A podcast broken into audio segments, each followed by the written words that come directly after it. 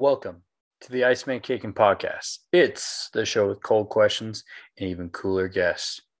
We're here to talk about the ins and outs of special teams and specialists.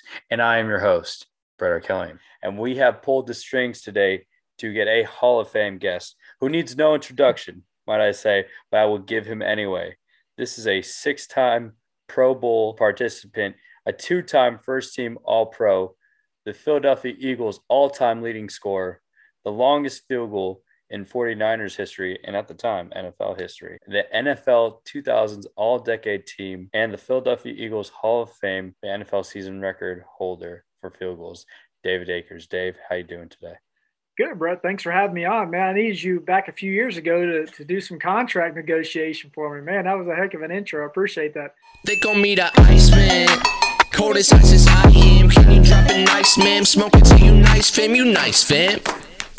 I'm nice, fam. Everywhere that I am gets a little rowdy. Man. Can, can I get on you for a second here? Yeah. You are quite the journeyman. But now you I mean I've seen you in some different shirts over the the past year, but congratulations to you for you guys that that may know Brett but don't know. I mean, the guy knows what he's talking about. Uh, I'd be thrilled, uh, you know, if, if you're a parent and you have a kid that is is going to be able to to learn with the school. Congrats to, and hiring a guy that, really knows what he's talking about. Exactly. Congratulations, much deserved. You've come a long way since Smyrna High School. A few reminders. We encourage you to tweet about today's episode and tag us at Iceman underscore kicking and use the hashtag IMK podcast or Big Kick Energy or Cool Under Pressure to let us know what you enjoyed about the episode or any recommendations for who you'd like to see on the podcast next. Also, if you are interested in any of the fantastic info discussed today, you can find all of this and more by heading to icemankicking.com and purchasing the Kicker's Bible. Proven training method and secrets used by professional specialists. Which brings us to the official sponsor of the Iceman Kicking podcast, the Kicker's Bible.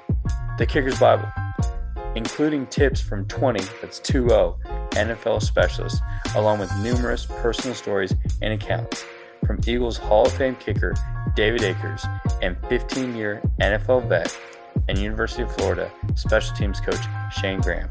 The Kicker's Bible is a must have for any specialist that want insight from the best in the business.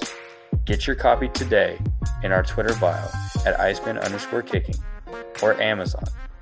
Now let's sit back and really kick this icy episode off. Hey, we're not going to leave any stones unturned here, man. We're going to go back and, and dig up all the good stuff. So, man, Can, can, can I get on you for a second here? yeah, You are quite the journeyman. But now you I mean I've seen you in some different shirts over the the past year, but congratulations to you for going to uh, Virginia Tech and um, uh, maybe there's just something about the the orange beard that you know has something to do with maybe like a Shane Graham or something. Just happens to be uh, you know kind of the colors of your school, and maybe that's why they want guys that know kicking that have uh, have red hair. Well, I don't know what it was, but they did uh, when they called me up. They said we heard you are a Shane Graham lookalike, so we'll take you. And I said, I hey, whatever it takes, man. Whatever, it works, takes." right? Yeah, exactly. Congratulations, much deserved. I appreciate You've come a long way since Smyrna High School. It's funny, man. We were just talking, and and uh, I this is the coolest story. And I tell I told all my students at the time I was a teacher at Smyrna High School, just a year, February of 2020, um, and reached out to Dave. We played uh, your son's high school at Ravenwood High School in in uh, Franklin or, or Nashville uh, area, Williamson County, and you know I, I walked up in pregame and I said, "Hey, you know I knew Matt Daniels, fantastic head coach, great guy. Do you want to meet Dave?" Said, yeah, sure. And uh, walk over there, and you and Luke were just kicking, just like kicking, man. Like two hours before the game, like a like it was a pro game, you know, pro intense workout. Luke's in the zone. I was like, "Hey, Dave, how's it going?" And you know, we just chopped it up for ten minutes. You want to talk some ball? And so went to Starbucks and we talked for damn near two hours. They're about to kick us out. You said, "Hey, let me let me go in the parking lot. Let me show you punt form what I'm talking about here." I thought that was the coolest thing, man. You taking time out of your day for a freaking high school teacher. I went and told my students the next day. I said, "This guy's a freaking Hall of Famer." Okay, and he's in the parking lot talking to me about falling through on punt, and it was 10:45 at night. I was freezing my butt off out there. It was cold, man. It was cold. it's not supposed to get that cold in Nashville. Yeah, what the? But man, that was that was pretty cool, and that was uh, I know you're a, an awesome dude, man, and and yeah. So you know what's cool cool about that, you know, as well as you know you're saying that about me, but I actually feel a little bit the same way about Alan Lowry, who was kind of the special teams coordinator for Ravenwood at the time, and then we had Ryan Fowler at the time, who played in the NFL, and and uh, Coach Grimes, who had had some time in the NFL as well. And just to me, that's a really cool thing to have on a high school team. And now locally, we have Phil Dawson, we have um, uh, Trent Dilfer, you know, kind of doing this as well. And uh, it, it's just it's just cool to see kind of that that Nashville Williams County vibe going on with these guys, kind of putting pouring back into the kids and into the community. And um, and and for you again, you were just moving on up to Marshall at the time, and um, you know sometimes blessings come in disguises where you know the, obviously the coaching staff gets let let go, and um, you know you're kind of searching and end up in a far superior uh, scenario currently for you. So I mean, congratulations on that. Um, for you guys that that may know Brett but don't know, I mean, the guy knows what he's talking about. Uh, I'd be thrilled, uh, you know, if if you're a parent and you have a kid that is is going to be able to to learn with the school because a lot of schools i mean i'm sharing this out there because people don't know. A lot of college coaches believe it or not really don't know a daggone thing about kicking and punting. They ask other people and they take their recommendations and they go with it but they really don't know oh i see ball kick far and um, that's it. And there's so much more that goes into it. If you're talking punting, what are what different kicks can they do? What are opportunities can they do? Can can they can they kick? Can they kick off? Uh, can they hold? Can they, can they kind of a little bit of everything? Are they athletic? Are they just kind of a guy that are one dimensional? There's so many different variables that kind of go into this thing. And um, and honestly, like what's what's their head like? I mean, are they guys that like you know they're a team guy? Or are they isolated themselves? Like personality? There's so many different things that you have to know people that really know what they're looking for. So I think it's important, vitally important. Congrats to Virginia Tech for doing something like this, um, you know, and, and, hiring a guy that really knows what he's talking about. Um, so congrats to you guys on that. And for the few teams that are out there that did, I know Michigan did it for several years. I know uh, Alabama had been doing it with, with Joe Houston for a while out where my son at UCLA, they have a guy that's kicking guy as well, Will Rodriguez. There, there are other guys that are out there. Um, Matt Boniol before, uh, sorry, Chris Boniol before he went to, to Tampa was down at uh, Mississippi State. So there, there are some of them out there, um, and there are some guys that are that are really trying to to learn, and and they'll consult a little bit. But that's where the Jamie Kohls and and the in the the Brandon Kornblues and, and, and the Sailers they are doing Brian Jackson's another guy out there. Forgive me if I'm forgetting some of these guys out there that these schools are relying on these guys. And, and there's some other guys out there that I just feel like they're absolutely terrible. They're out just taking a number. They're, they're ranking people. They have no idea what's going on. They have one good day. The more they pay, the, the higher they get ranked. And, and then they end up being terrible. And these schools get ticked off. And then they're going, okay, now we're going to buy, get some guy that's 26, 27 years old from Australia to come over and competing against a 17 year old. I don't want to get in that whole conversation. I'm just saying, if it's another position, it wouldn't be happening. It's a cool story, and there's some really talented guys. And I was very fortunate to play with one of those guys. He didn't go to college, he played 15 years in the AFL over Australian rules football. And then he came over and played for us with the Eagles for four years and played, I believe, four years with the um, with the with the Redskins, or now the Washington football team at the time. Saverio Rocca, one of the greatest dudes you'll ever meet. Um, fantastic holder, learned – quite a bit in a very short time. Extremely talented. A very funny story about Sav.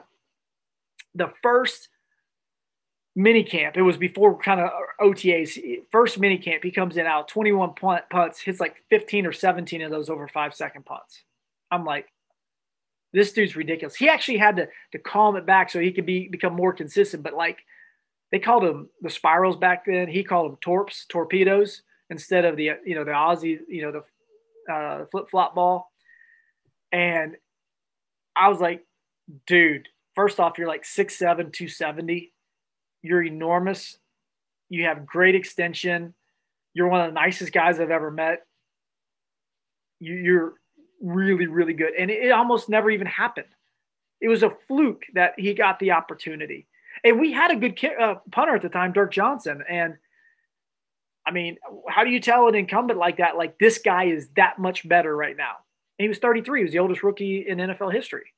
And, uh, you know, it's cool to be part of that. And just a great guy, but he's so big. Like I'd come back from my walk back. I'm five nine. I don't know who my my son's father is. He's six three, but I would put my hand on Sav's shoulder and it'd be kind of like this level as I was walking back. He was just enormous, but worked real hard to be a, a, a student of holding. I was fortunate to have a holder for eight years in Koy Detmer. I mean, think about that for a second. Think about at the collegiate level, the high school level, how many holders somebody might have in four years. And, you know, coaches throw, oh, let's put this quarterback in, let's put this. And they really don't. And again, most college coaches, they don't know how to teach a holder how to hold. I'll put the ball down, put the finger out. No, no, we're not doing it that way anymore. We haven't done that since Steve Largent and Doug Pederson did it for Ryan Longwell way back when. Fix it. Now, some people, you know, they like that finger on there because they can see the ball better. All you have to do is get your fingers out of the way. But that really didn't bother me because you know Sav's big old hands, his mitts, they were like down here. It, it didn't affect me. If it did, I mean, I wasn't thinking about it. I was probably just lack of talent when I missed it. But you know, these are things that need to be shared, and guys like yourself need to be implemented. And uh, you know, maybe enough of the special teams coach and the tight end guy being the guy. Maybe we actually get a guy that can coach other things. Um, and I know a lot of you all can and very knowledgeable in that regard. And I know Shane Graham is is pioneering that. And, and, and the cool thing about Shane, and, and nothing against like yourself or some of these other guys, but Shane Graham being down in Florida, obviously he started Central Michigan and then went to Eastern Michigan, or uh, went to uh, Michigan State. But when he, you know, Shane's made good money in his life, right? So he played professionally for a long time he's going to be able to have the gumption to say, listen, guys, with in, in a very respectful way, hey, that's probably not the best way to do it this way. And let me explain to you why, because I did it for so long, right? This is why it doesn't work well. And and I know Shane's enough of a sponge to learn from other people, and and he's he's a true professional at what he does. And um, I mean, and a great guy for, for, for, and, and by the way, Shane, if you're watching, congratulations, lovely wife, you out kicked your coverage for sure. Um, but all that being said, like he has a little bit more of saying, oh, I'm going to tell him because I don't really care if I get fired. Like I want to do this, I want to progress, but I'm not going to do it at the expense of my kickers and punters and making them fail. I want this to be better, and the reason why I'm saying this, I know it can be better. And if you have a coaching staff that will listen to that, then power to you. Um, but some of these coaches, I mean, they just. I had a great conversation with Jeff Fisher a couple weeks ago. I mean, Jeff was a special teams guy. Like every time that the Eagles would go down and play Tennessee, they had Craig Hentrich, who was a phenomenal athlete in general. He was a quarterback in high school. He could kick, he could punt, he could do. Again, goes back to why do you want this type of guy? Went to Notre Dame, All American, goes to Green Bay for a while, comes down to Tennessee, and, and has an incredible uh, career for the Titans always, always, always had to prepare for all sorts of fakes, whether he was holding, whether he could do a kickoff, like our punt formation. We were doing all sorts of fakes preparing for that.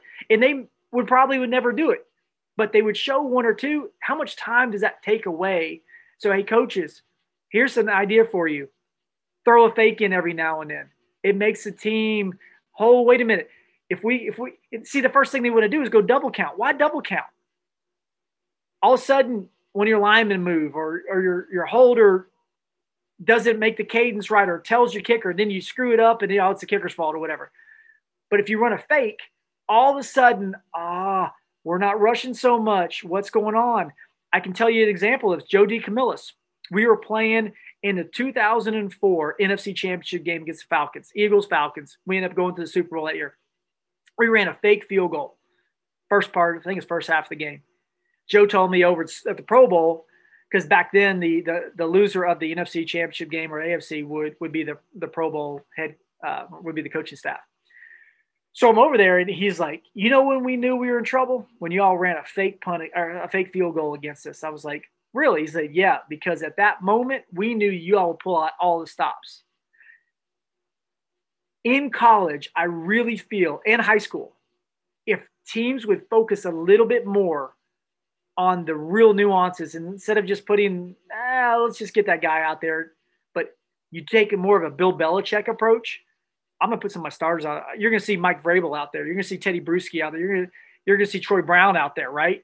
You see those guys, significant difference. Significant difference in what's going on. And I'm not saying you got to build up your your, your team. You got to bring guys along. I, I get all that, but there's moments where you you put those guys in there, um, and and there's just a different mentality of of what you can do.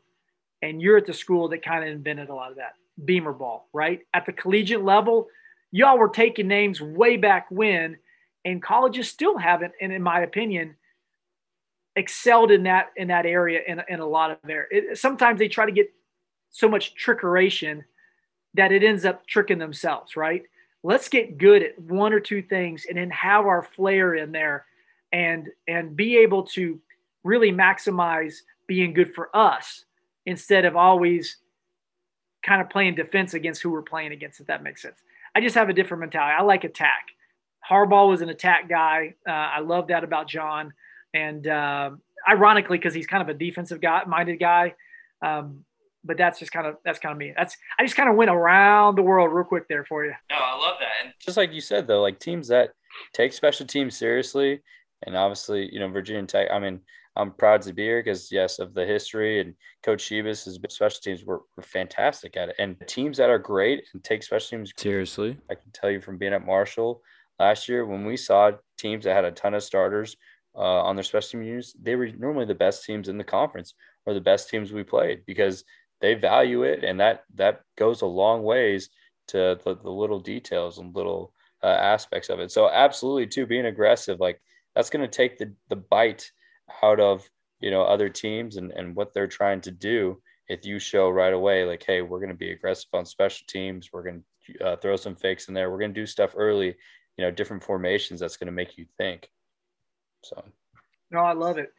Totally do. Um, it, will be interesting to see kind of where where things kind of go because I, I have I have a kind of a a, a problem, I guess you'd say, with watching a lot of college teams do this rugby punting. I'm not talking Aussie rules, I'm talking rugby, the top spinning ball that hits and rolls, and you just blame you know, just just just hoping for luck, right? Hoping it just rolls forward. You you, you got an oblong ball that you're hoping rolls forward. And to me, that shows a lack of knowledge for coaches, in my opinion, and ignorance and lack of ability to actually coach any technique and develop a guy. Why would I go if I had it?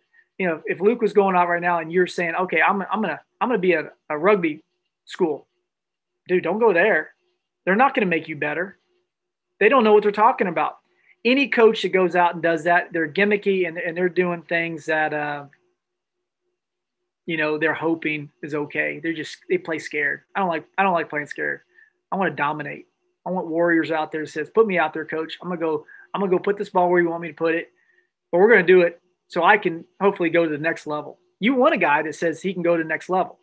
You know, a guy that's not going to work and put the time and effort in. But if you don't have dreams and aspirations, to be all conference and and to say, okay, you're a 42 yard punter. Well, were you a 30 yard punter with a 12 yard roll, or were you a 42 yard punter? You know, and so, you know, somebody somebody that like I have a different mentality of, of this. Like I I love Brett Kern. Brett Kern's right now. I, I like a lot of. I got friends who are great punters around the league, and but I just love the mindset because he probably does not have the strongest leg in the NFL by by any stretch. Probably one of the weakest, to be honest with you and I, I think Brett would tell you this, but you see a consistent drop and he's just going to moneyball it on the sideline for you. But he can hit you a three five, three six hang time that hits and rolls at 42 yards in rolls because he's directionally doing it because the wind and situation of the game. But he's going to hit you a four five, four six ball that's going to go 50 yards and right on the chalk.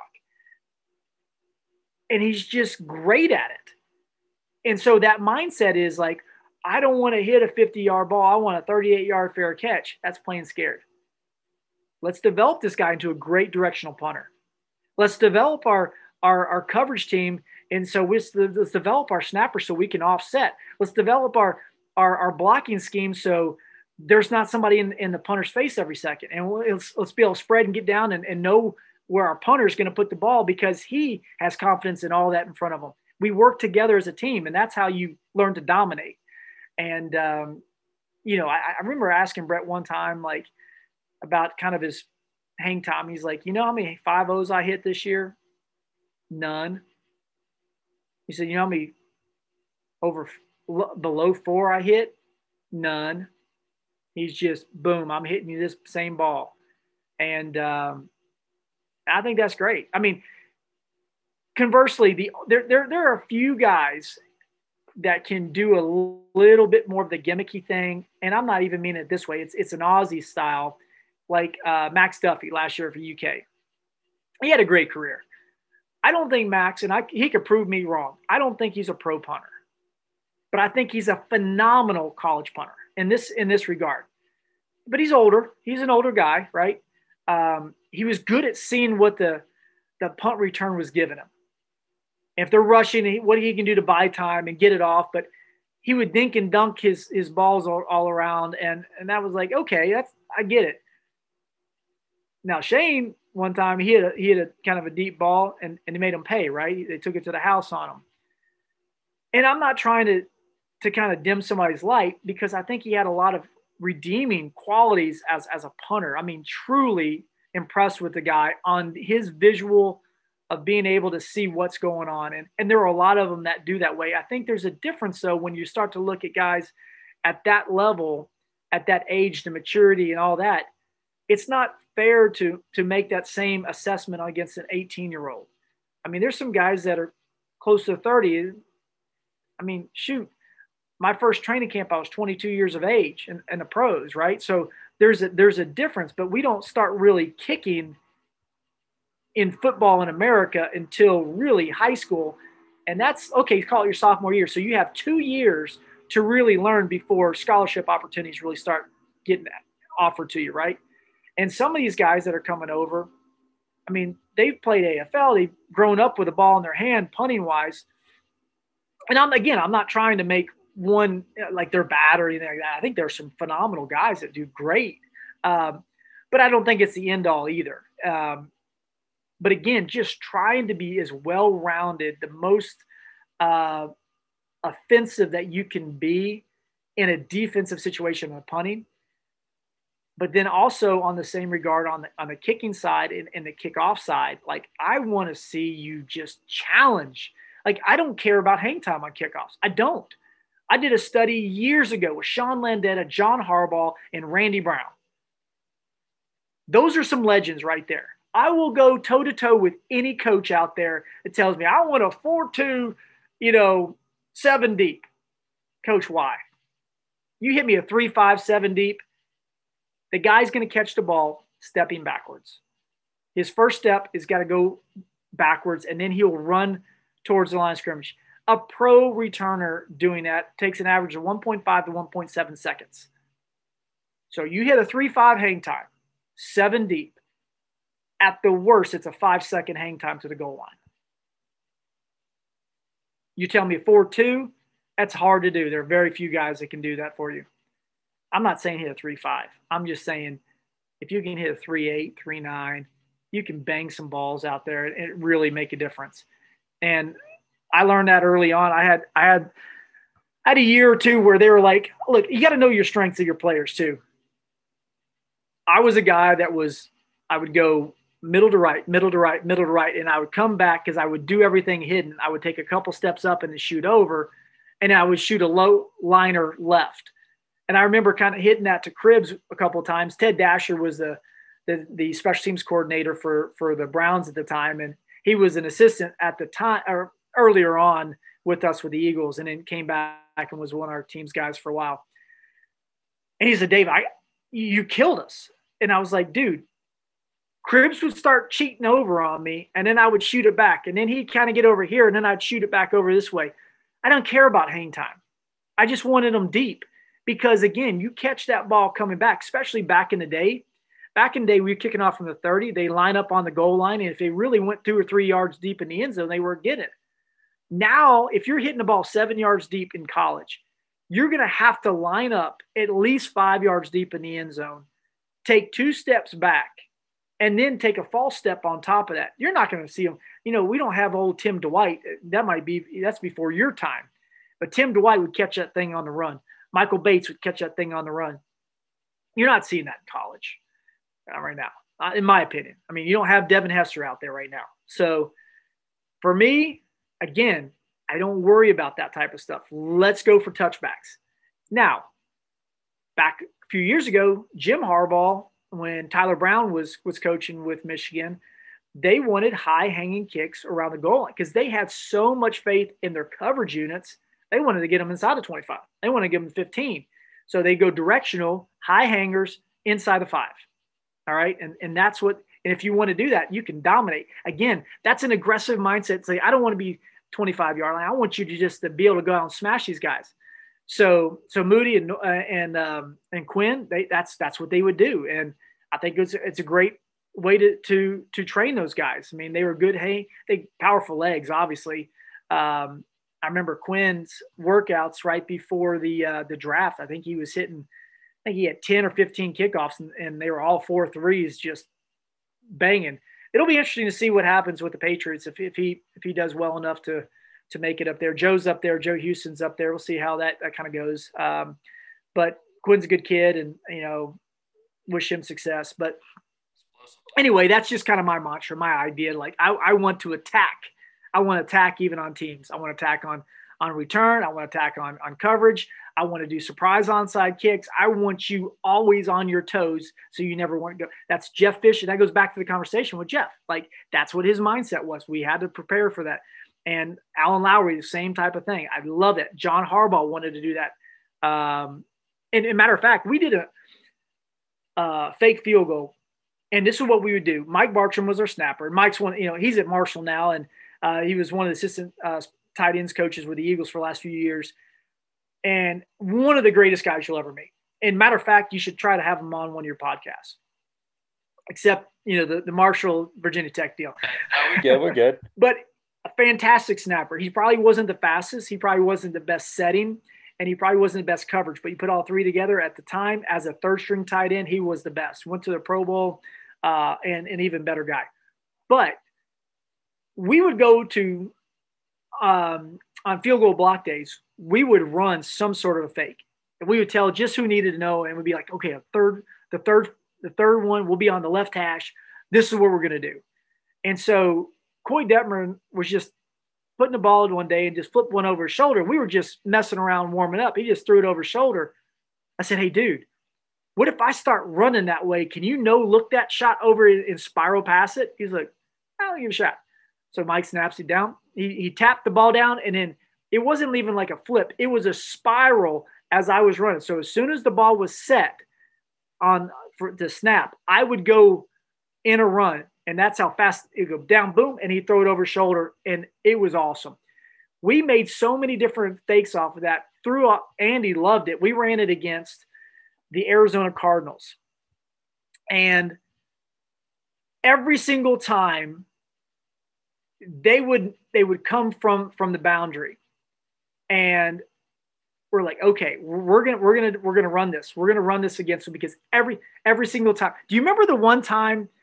Pat McAfee talks about Polamalu, Polamalu, whatever you call it. Waiting, waiting the C gap. He said, dang it, Palmo, you're not supposed to be there. They're going to run the Yeah, fake. but he called him something. Else. So he goes, we're kicking the ball, right? Well, this time, Koy's a holder.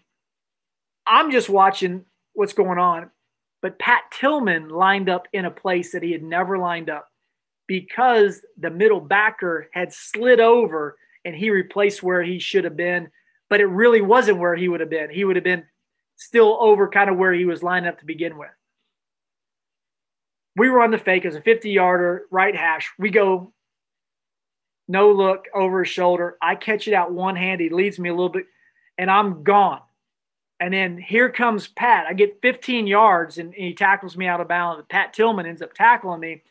And after the game, Harbs comes over to Pat, like, what, what in the world? He's like, dude, like, what are the chances that he's in the wrong spot? I come here. Otherwise, our right guard would have been able to come out, John Welborn. He would have been able to block him, and it would have been a touchdown. But we got the first down nonetheless. We won the game. But those are the types of things that I love because after that, they're always on their heels, always on their heels. High school, do the same thing, especially if you're having trouble getting kicks blocked. We had an issue with that. We had trouble with Luke.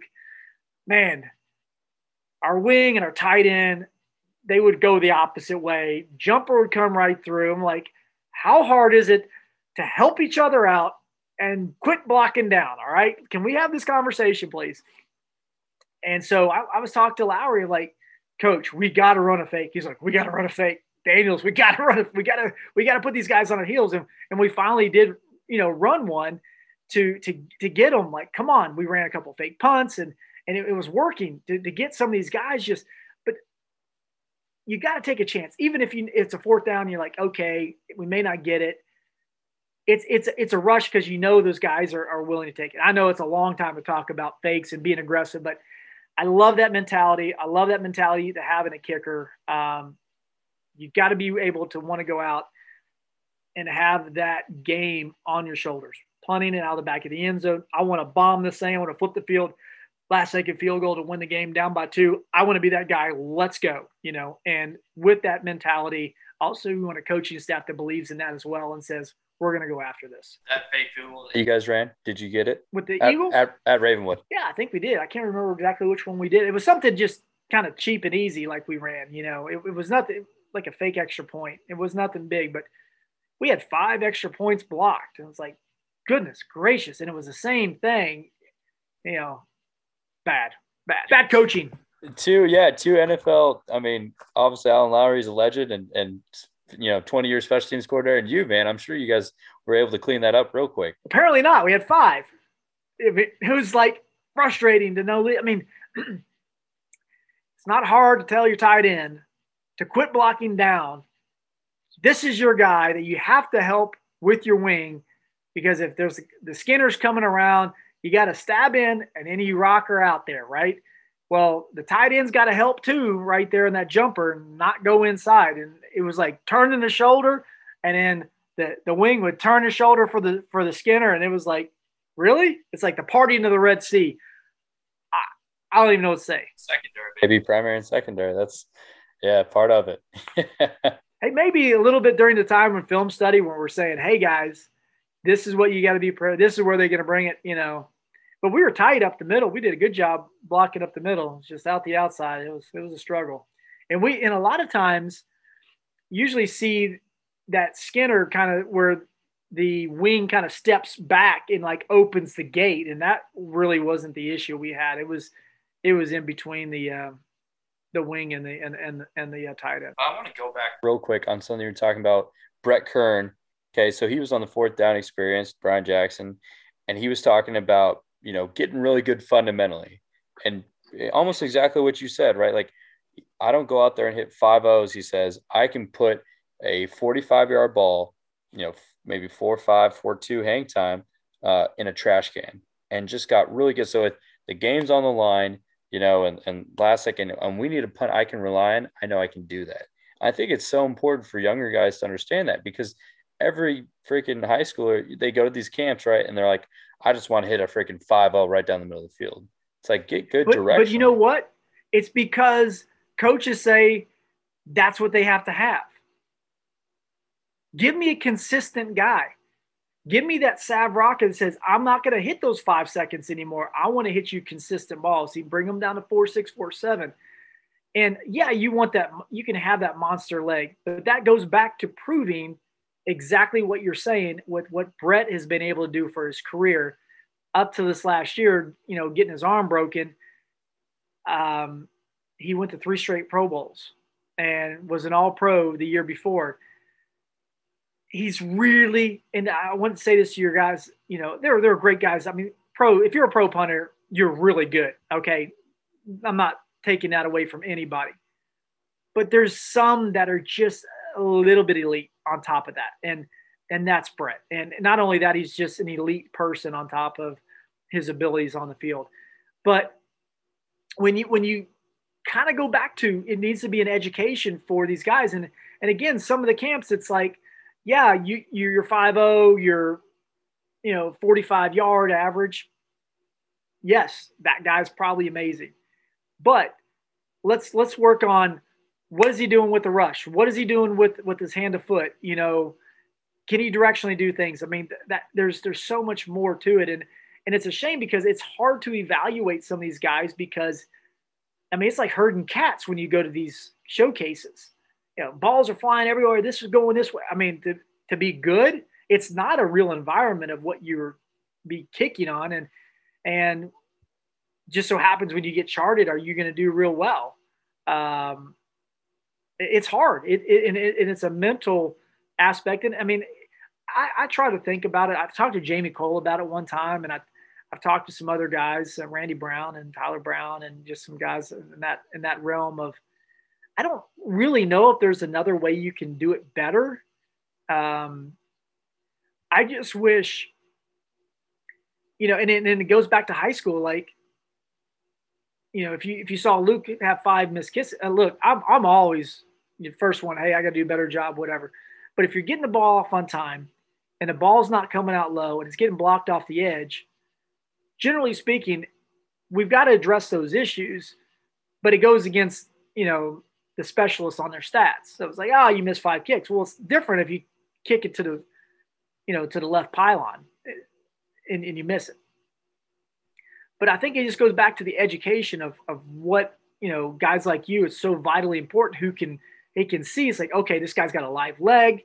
He's got the ability to do multiple things.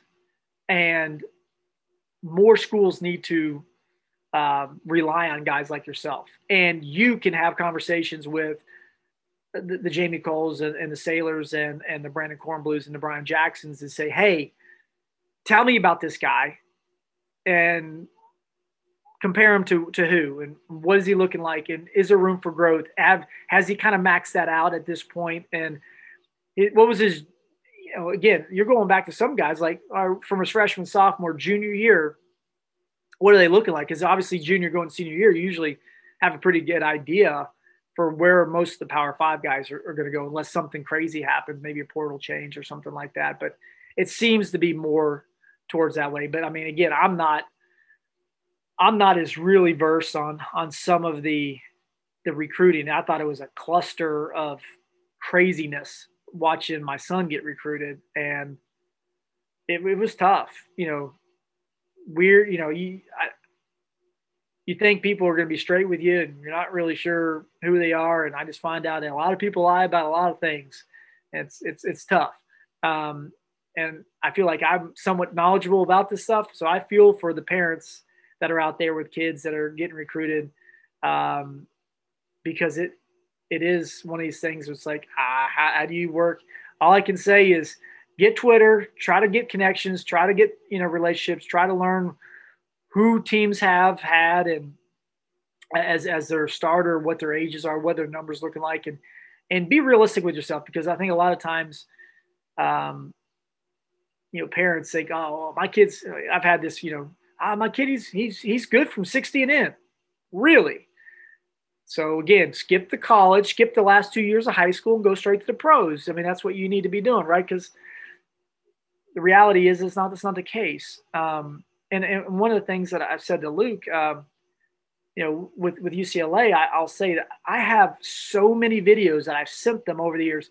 It's like, dude, I don't know what's going on when you're there or what's happening, snap hold, but I'm showing you literally thousands of kicks over a two year period of time, basically with going your senior year, COVID, uh, what you did from the spring of junior year coming in. I had so many kicks. Like, this is what you are. Like, I had them statted from, all right, this is 30 punts from today. This is 30 punts from two days later. This is your field goal. This are your kickoffs. And, and, I think, you know, and, and this is one thing looking at guys and, and evaluate. Luke was later on his uh, he, he was getting too much rotation his junior year on kickoffs. I could tell there was power there, but he just wasn't it wasn't connecting right with the ball. And it took into his senior year. I mean, you you saw him during that time. And and again, I'm using my son as an example for other kids to kind of say, hey, that sounds like me. You know, I had this growth and and and I even from maybe some of these guys are watching from college and my junior year to my senior year, I was okay. But then my my senior year to my freshman year, like man, I had this this growth. I got stronger and and um, I, I saw that progression with, with Luke. Like there was a big difference. His field goals got a little bit better. I mean, more accurate, more height. But when we're talking true raw power was in kickoffs, and there are times like, whoa, where did that one come from? I know it's in the tank now. You got it there. Obviously, we want to tap into that regular more regularly. And again, I, when I when I talk to some of these kickers and punters, like, okay, let's work on our consistency. Right, right now you're one out of ten and now we're getting to three out of 10. Let's get to the point where we can be like eight or nine out of 10 are some of these better balls. And, and that's what we're striving for and, and trying to work this consistency. That kind of goes back to working with some of those TSU guys and seeing some of the inconsistencies so that we can become more consistent and accurate. Um, yeah, it's great to hit a 62 yard. I mean, phenomenal. I from the guy that hit 63, right? At, late in my years. I didn't even have the opportunity. So to have that cool opportunity, but man, I would I would give up that 63 yarder to say I made all my kicks before that. You know, being accurate and consistent and accountable, uh, I think is way more important. Well, you brought it up, so now we got to talk about. It, okay, take me through your 63 yarder record-setting hit. All right, and I've heard the story before, but I love hearing it. Go ahead. Well, I don't know if you play much golf, if some some of the guys listening, they may be playing some golf. Um, I kind of walked out. It was right before halftime. It was opening day of 2012 season. We were, I was with the Niners. We were in Lambeau Field, and matter of fact, a little bit of a breeze in our face. They were they were building up these the last bit of the sky boxes, and it kind of comes down, and it was coming down in the field. I mean, it wasn't much one, but it was just a little bit ahead, and it was a beautiful day, warm day. And I could see he was like, okay, here it is. There's an opportunity right before halftime. Okay, don't overswing. Don't overswing. Don't overswing because you know you're off a little bit and then it's going to draw. It's going to be a bad kick. And then I hit it and I'm like, you idiot! You underswung. You underswung. It's not going to have a chance to get there. And it just kind of kept carrying, kept carrying, and then hits the crossbar, bounces straight up in the air, and then goes in. And uh, usually when you hear that big clang, I was more like Cody Parkey in my career, and they were usually coming back the other way. But ultimately, um, you know, bounced in. It was probably one of my last remaining positive moments as a pro. Uh, I got injured a couple weeks later. I, I had a surgery the previous season, and this is kind of a thing that kids need to realize as well too. And you know, you can be really, really talented, and you can be your highest game. Like I went to st- three straight Pro Bowls previously to that had my surgery, come back. It was kind of tough coming back. It was uh, considered sports hernia, athletic pubalgia. My rectus abdominal muscles were kind of shredding and coming off the pubis, and they they had to go back in and, and kind of tighten it. Basically, it's kind of like a lampshade, or not a lampshade, but like a, a window shade. It was like rolling up, and then my my adductors were pulling down. Just years of abuse, really, and I, and I overkicked a lot as as a youth, and even as as a pro. And um, ultimately, I just kept feeling weak and I was missing kicks, but my form looked good. And I, I didn't understand why that was. I'd go with Brad Seely at the time, Coach Seely, and I was like, Coach, what do you see? He's like, Dave, it looks good. And it was what we ended up finding out was that some of my muscles in, in my pelvic floor were shutting down because of inflammation because of my surgery, and I just kind of re-injured it. I had slipped on a kickoff at the uh, at the Niners facility, and it was brand new turf, and it was a pouring down rain, and it was like a Charlie Brown moment on a kickoff, landing on my shoulder. And then the next day, it kind of came out, and I felt this kind of tightness in my stomach and it, or in my lower abs, and it was just kind of that feeling. I was like, "Uh oh, here it comes!" And um, at one point, got like nine cortisone injections at one time, and it down in your groin, which is just lovely. But basically, I had had a terrible year. We went to the Super Bowl. I got released the next next spring to, um, you know, and re- released injured. Had two surgeries after that season, and so that was three surgeries in a 16 month period. from my last Pro Bowl to the, my last game with the um, the Detroit Lions uh, was 22 months. That was the end of my career. So I was pushing. I was on the pinnacle, like, yeah, man, things are good, and then phew, out.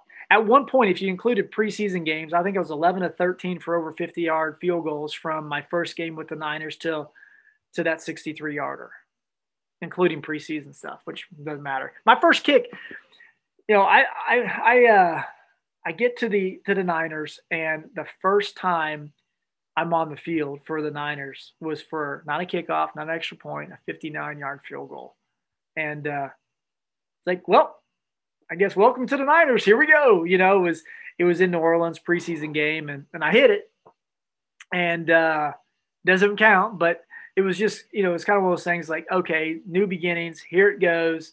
Uh, Andy Lee was holding for me, did a great job, and great guy, and st- still you know doing his thing, and uh, it was just kind of fun to be say, all right, this is, and of course it doesn't count, but just it's like, all right, this this we're gonna do something. And that year we went on to to break the NFL record of 44 yards or 44 field goals in, in a season. Take me through this too, because you're not a big guy, right? You're you're five nine, five ten on mm-hmm. a good day, but I mean, so explosive on a good day. Yeah, on a good day, right? But so explosive, right? And and my question for you is is what was the mindset on those 50 plus field goals? Does anything change, or or you know, why do you think you were able to be so successful on those longer field goals? Well, I think earlier on in my career, I was known for a guy that was that had a pretty strong leg. That you know, kind of the opposite of Brett Kern. Brett was is very good at his direction. He was so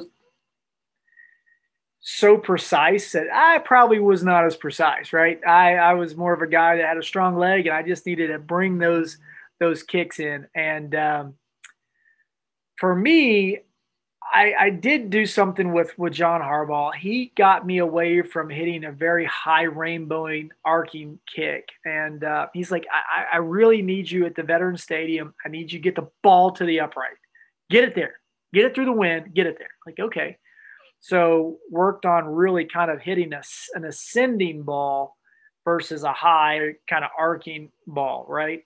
Um, not everybody can be Justin Tucker that hits a high ascending ball you know, but that that really helped me to kind of solidify. I was getting the ball to the uprights pretty quickly for for our time period of, of kicking.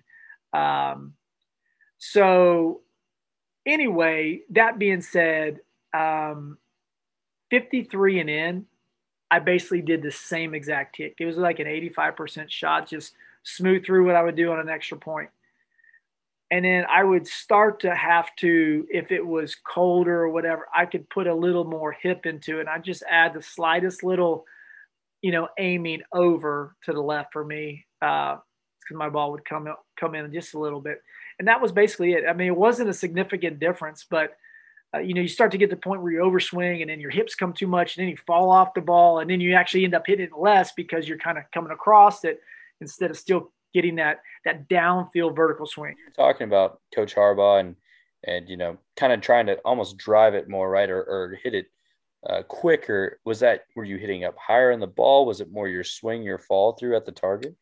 I, I just kind of hit a little different, a little higher on the ball, and I would I would I always have my ball kind of tilted a little bit in in a forward manner, opened up that sweet spot a little bit more for me. That's something that I mean, some guys like it pretty straight up and down. I, I have it just a little bit on that that forward tilt side there.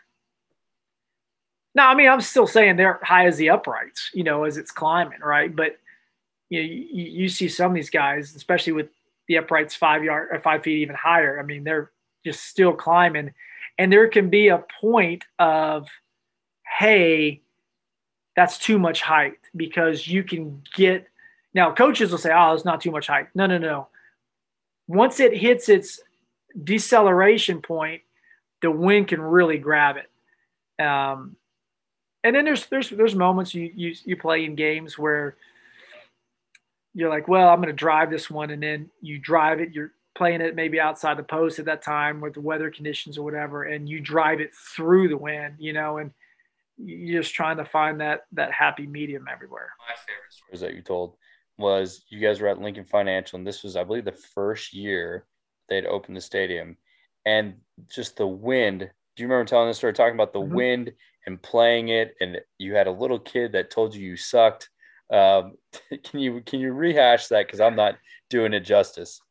Um, it was it was actually the fourth and 26 game for Eagles fans out there to remember. Freddie Mitchell caught a fourth and 26 from Donovan McNabb. Um, we went down, hit uh, a game tying kick against the Packers for the divisional playoff game, and then I hit a game winning kick. But earlier in the game, I hit, I think it was like a 33 yarder, and I missed it.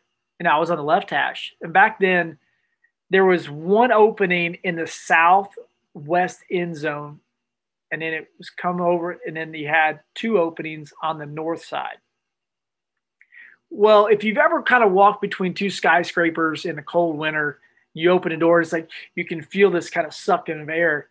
That's when you had a south wind in the wintertime. That's what it was like. It would come shooting across towards the visitor side, hit the visitor side, and disperse out the north end zone. So it was way easier to kick in, you know, into the north way with with that wind kind of pushing there because it really didn't move the ball too much. It just kind of gave you some push down towards the uprights. But when you got to the goal line, the other way in the south end zone towards kicking towards 95, it would hit a wall and then just blow. Well, I'm 33 yards out. I'm thinking, okay, I can aim, you know, pretty much my normal spot, and that thing's just to power straight up and through. Well, this thing went up and just went left. And I mean, it didn't miss by much. I mean, but it moved in 33 yards. It moved about eight to 10 feet left as a left footed guy that struck a ball well, it should have fallen in a couple of feet, not gone the other way. And I got over to the sideline and there's like a nine or 10 year old kid on the sideline. I was like, man, I'm talking to, to the guys. I'm like, yeah, I don't know what happened. Like I hit it good. I, that wind just, boom, it just struck it. Hey, Akers, get your head out of your ass. You'll let, dude, are you serious? I look for him at the end of the game after I kick the game winner. You happy now, kid? We wouldn't have needed it, I guess, if uh, you know we did if we had made that kick. Thank goodness I had an opportunity later to to tie it up. And but I will tell you, the game tying kick. I came back out of halftime and I really went down. I worked that area.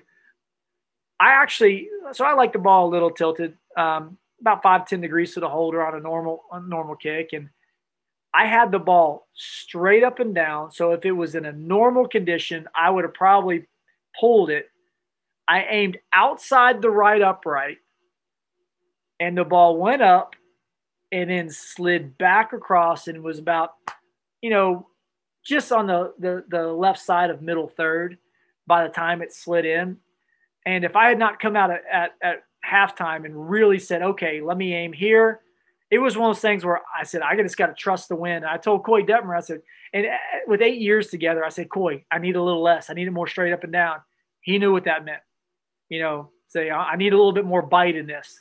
And he, he we had our own little lingo. He was, he was just phenomenal holder. Um, for a guy that was a third string quarterback for, for most of his career, uh, but was basically the, the the number two for a lot of the reasons because they would have to have three guys um, in, in quarterback, you know, up. So it, it's just he's back up, but really was a third string kind of for most most of his career. But when I tell you a phenomenal holder, just a natural athlete, he, he looks like a, an insurance salesman. You know, has no muscle tone at all. Brilliant with his knowledge of the game. Anything that's hand-eye coordinated, dominated golf, ping pong, it didn't matter, shooting baskets, phenomenal, phenomenal. But we called him Natchy because he was natural, just at whatever he did, he was just Natchy. So, it, you know, I was fortunate that you're not going to see great kickers with subpar holders. You're just not. You can see good kickers become great kickers because of superb holders, and I was pretty fortunate to have Koy and Mike Bartram, and then Jon Dorenbos, the the Magic Man after that. Well, and I, I think a lot of people don't understand that, right? Like my dad has listened to some of my podcasts and the phenomenal guests we've had on, and kind of like you said, like normal people don't understand the intricacies of like what goes into having a great kick, right? That hold is so important. But also, what I wanted to touch on was that's something I tell my guys at halftime or, or pregame is like you really need to go and test yourself, test yourself with, you know, maybe gain some confidence going with the win, but then go against the win, right? You need to kick on both sides to understand how is this going to affect my ball because you're right, that's so important and that helps you. I mean, were you scared at all in that game time kick about, man, you know, I might pull this or I mean, you knew the win, but it, to me personally, I'd be freaking out like, geez, if I if this ball stays true, it's going to go way outside the uprights. Again, it's trusting your ability. Um, look, there, I'm not telling you I don't get I didn't get nervous. I mean, I was I was sometimes trembling inside, but it's funny. I'm, I'm going to do a talk uh, in in a, in a couple weeks, and I'm speaking on fear not. And there's there's a point inside of us that the pressure that happens in life can either develop us into diamonds or it can turn us into dust. And the agony of defeat is way stronger than the thrill of victory.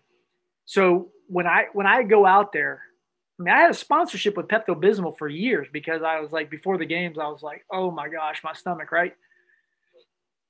Probably hit the head nine times. But the reality is I would use fight instead of flight when that adrenaline would come and I would use it for power. And I actually got stronger a lot of times. The idea of it can either it can crush you, it can turn you into dust, but you have that fight or flight that's always going to be there in life. And if you don't have that mentality of like, I want this game to come down to me being the hero. If you don't have that internally, if you're saying, eh, I want them to score a touchdown, you're not in the right position. You got to have that. You, I mean, there, there's going to be moments of doubt in time, but you're going to be filled at times where when everything comes down to it, you got to say, I ultimately want to be on the field and I want to be that guy that, that they look to to says he can get it done. And you want to be the guy that says, I know I can get it done. And then you actually go out and do it. But if you you're just either really ignorant or just don't understand or don't care about life if you're going out in that situation and you don't feel the pressure on you because it's there. I mean that's you're the hero or you're the goat one one of the two right? And i don't mean the goat in a positive way in this one right? And i mean there's times i've missed them but i i feel like a majority of those kicks went through um, you know, for, for my generation of, of how we were as, as kickers, I, I, I'm, I'm, I feel very um, proud of what I was able to do. Um, and there's some, I mean, phenomenal guys that came before me and kind of paved the way and taught me, like I've shared before, the John Carneys, the Norm Johnsons, the, the Morten Andersens that said, Hey, let me help you get to be better. And that's kind of some of the stuff that you're doing, what I, we're doing tonight. Just, just tell these guys like, Hey, yeah, the pressure is going to be on you. You're going to grab it. You're going to say, I'm going to fight this guy. I, I, got this. You know, I'm going to fight this, this internal uh, angst that I have. And no, I'm, I'm going to go out there. I'm just going to dominate this. I mean, you're telling me that Justin Tucker isn't out there and nuts are in his throat? Come on, it's there. He realizes it, but he is ready to fight. He's not flying, he is fighting. And that's the guy that you want at Virginia Tech. That's the guy that these colleges want. And that is the thing that you can't see on a film. And a lot of these coaches don't know. You want that guy in the foxhole with you. You want that dog. You really do want that dog out there with you. And, um, and when that pressure's on, look, by the time he's out of his four years of Virginia Tech or out of his high school career, I don't care where the journey is for these guys, maybe at the pro level, you know, you can look back and say, you know, after all that, I feel like it came out with a diamond as a diamond. You didn't crush me. Well, and it's it's huge, right? That's like something to look for. You know, my, my question to you, and because you've been around a ton of guys that have that, right? Because that's what it takes to play at the NFL level. What does that look like to? Can you? Is there a characteristic or two, like maybe, hey, they put in the hard work all the time, and I can see that they put in extra work in. That's how it stands out. Or what is that dog? What is that? having that extra, you know, mindset, uh, what does that look like? Well, I do believe, I don't care what profession you're in, if you do it well, it's way more intricate than, and you've put a lot of time and pressure uh, on yourself to, to be good at, at practicing. It's kind of the Malcolm Gladwell 10,000 hours. Your 10,000 hours is just the start to become an expert. Well, how do you become an elite expert? That's the even more hours that are put into it. You know, knowing what's going on around you, you know, awareness of what you're, if you're talking a punter, what's happening in front of you, starting to realize what a, a six box, seven box, eight box, where, you know, you got a corner roll coming in. What, what, what is it, right? What, what are you looking at? So you got to be a student of the game. You got to be a student of your, of your technique and you got to be real with yourself. I, I feel like one of the things today, especially in social media, like everybody projects like this perfect life, right? And these these punters and kickers, I, I see a lot of videos of. I mean, there's some guys trying to make it the pro levels that, you know, they show. Oh, why is this guy not in the league? Because he apparently is not very good, and there's a reason that he's showing you his one to five kicks out of 50 that he's made and give me Justin Tucker that can show you he's made 48 out of those 50, not five. I can show you that even the, the bottomless guys are just really good. And there's not a big leg difference majority between the top guy and the bottom guy. You may have five yards, six yards, something like that, which is a long way. But those guys are really good. We're talking three or four kicks is the difference generally between the elite and I mean that's how accurate and how consistent you have to be. Well, so again, back to your question, like what is it? Being a student of the game. Is it putting in that time, you know, learning to do the little things that make you, you know, I talk to pro kickers. They don't even work with their holders on working on a right to left win and a diagonal in your face win, a left to right. Like they they don't work. I'm like, how do you not know what? I just aim different. Why? What if you could aim the same by a little tweak of the ball because you have the connection with your holder that says, I need that little bit, and you can be able to trust in him and he can trust in you, and you'll be able to have success without playing it outside the sticks. I mean, for me being a left footed guy, and I have it in my face left to right win, and it's going to accentuate a, a pull over, dude, I need a little bit more tilt to the ball to keep that ball from turning over. I'll see back to what you're talking about with with your with your with your kickers going out pregame. Yeah, obviously try to figure out both sides, but I would miss kicks on purpose.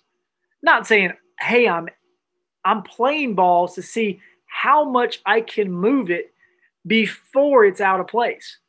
Like, okay, well that's too much. Although when I got to there, it really went, you know, and you you play through that those things. I mean, I know Phil Dawson would go so early in the morning to to the to the stadiums and walk around. He'd know the weather reports, and even I, I see some of his his stuff for his high school. He's letting guys know the weather reports because that's how you know you're a student of the game. You're a student of your position. You're a professional in every aspect. That's important. If you're not, you're not, you're going to be good. You're not going to be great. I, I actually said something to a kicker online. He, I mean, showed he had talent. He has strong leg, and I, I threw something out there, and the guy got a little defensive with me. And I said, look, try to model yourself after people that are extremely su- successful in their in their performance as their abilities and their technique and then also you know develop your own but when you're trying to do something that only a few people have had success with i i, I think sometimes that's a should be a red flag like they haven't really had success doing it this way. So I'm going to try it that way. And he, he kind of took it in a wrong manner. I said, dude, I'm trying to help you get better. You can take it or leave it. You know, don't don't don't take offense to it. I'm not trying to be a jerk here. I'm trying to help you. And he since went and worked with a guy that I kind of see eye to eye with on a lot of things. And the first thing that guy did is said, You need to change this aspect that I had talked about. And we didn't even have a conversation about it. And then he found out that I had said that to this gentleman. And this guy's talented. I said, But do you want to be good or do you want to be great? and that's got to be a decision because if if you're not going to guys like yourself and and again those other guys that are out there that are truly doing this for the right reason to, that know what they're talking about if you're truly not trying to get better each and every day then you're staying stagnant and you're actually going to get worse. It's that performance of pushing yourself on a daily basis and uh, with something you love.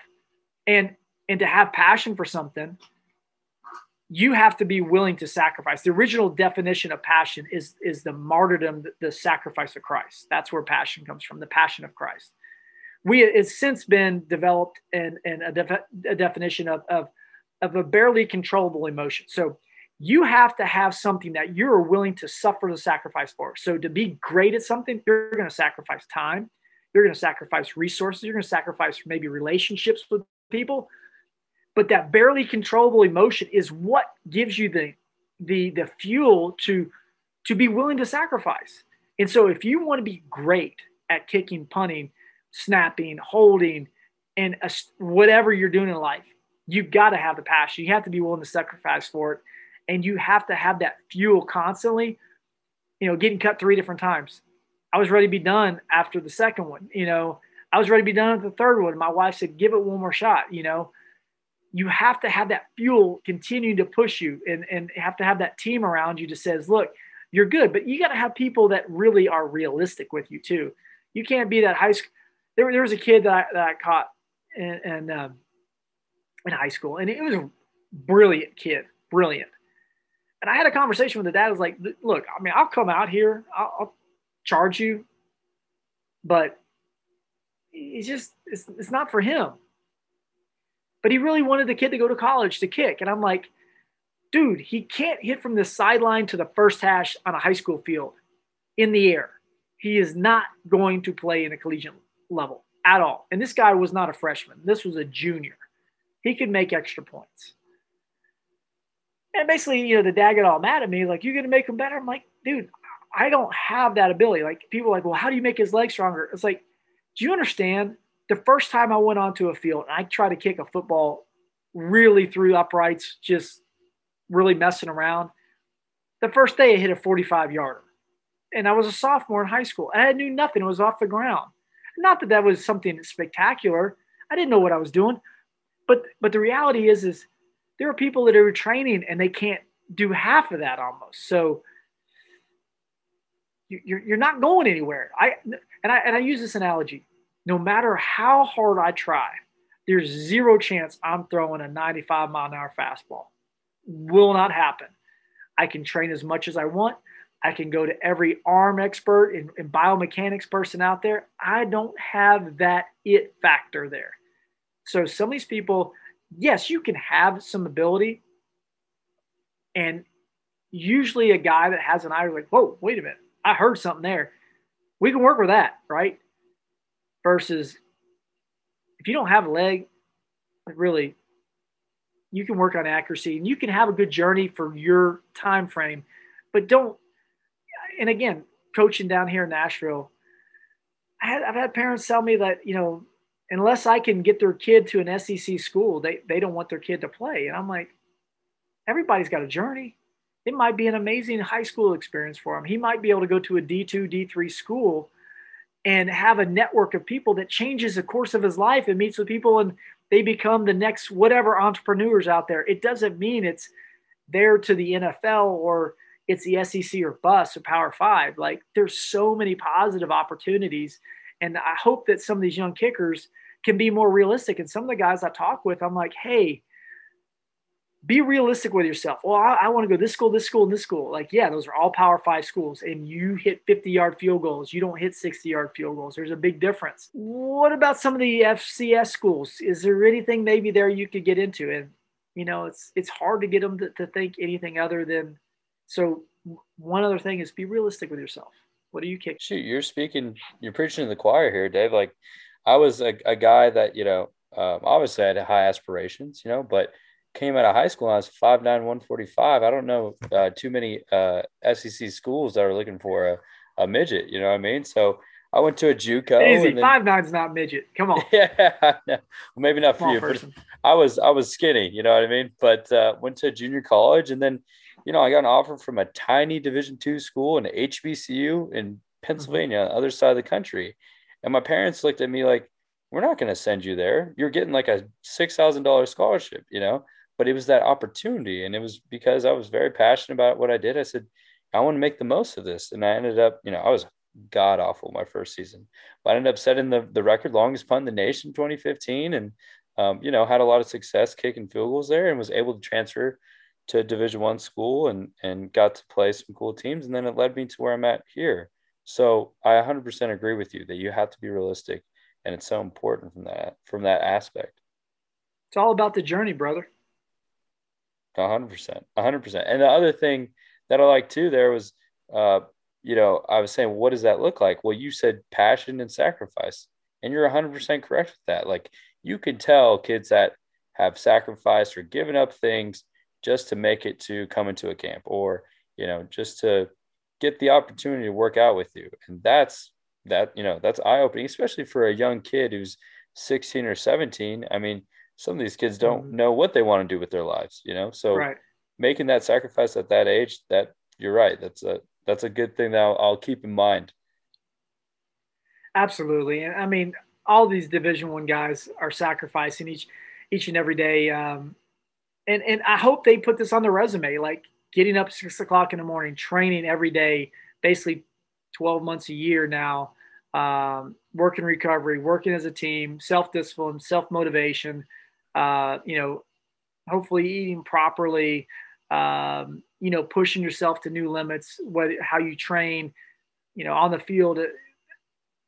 I think that that athletes in general that that do that, I'm putting most okay, let, let's go back 25 years ago. Maybe some of the kickers that were out there weren't weren't as athletic, but there are some extremely athletic kickers out there these days, and uh, and they can do some amazing things on the field. I I, I can attest to that. Um, so seeing that, I mean, that's that's real world experience and resume building aspects that you know, you can go back to your coach and say, Coach, can you can you write me a recommendation? Because that coach can be like, dude, always on time, never a problem, works his tail off.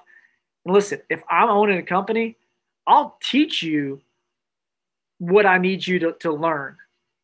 But I need that type of person that says, I'm going to show up every day. I'm going to grind. I'm going to get everything I got. And for a better per- a purpose uh, than myself – and we use it as a team. And it's amazing to talk to corporations. And that's some of the stuff that I do is I, I go talk to, to corporations and, and, and I use this analogy, like look at, look at a kicker. A kicker stands back. There's 10 guys in front of him, 20 feet working in unison. You got the snap, you got the holder, you got the line protecting. The kicker has to rely on all those people to do their job to the best of their ability before a kicker can even attempt to do his job. So we have to be working in unison as a team, and I have to be to for me to have success. It is to re- completely rely on the people in front of me. How many times in a business are people not relying on each other? And and so ultimately, for me, it is the team game for the guys in front of me. And so I, I was always thankful for for my O line. Uh, every Friday they got donuts. You know, D line even I gave them donuts. Uh, taking care of my snapper, my holder, going to Pro Bowls, flying them over to Hawaii, you know, different presents of thank you for making me better. Uh, again, I was probably a good kicker that was able to have some success because of the people in front of me. And uh, we have to identify who those people are in life. And again, this is not kicking right here, this is life. And I'm very fortunate to have those guys a part of my team of life. And uh, you realize who who your team members are, the people that are on the bench, the people that that are your starters, your all pros that, that are out there and, and you can rely on, on on a daily basis. And it's interesting the guys that come in and out of your life that, you know, maybe someone will get, you know, if we're using the cliche, maybe they get uh, free agent somewhere else, but they were part of your team for a while and and made you better there too. And and again, it's it's about the networking and understanding who those people are coming in, in and out of your lives, and it makes you better. So uh, to, to, your listeners there, I, I, don't care if you're you're a coach, you're you're a player, you're you're looking on to to life. Uh, continue just to push to get better and realize who your team is and, and rely on them. Hit the nail on the head there. And you've you've met some so many cool people, man. And you know, so kickers that are listening, get all your teammates donuts. That's what we're saying here. Um, hey, they like it, man. They they do they do like it.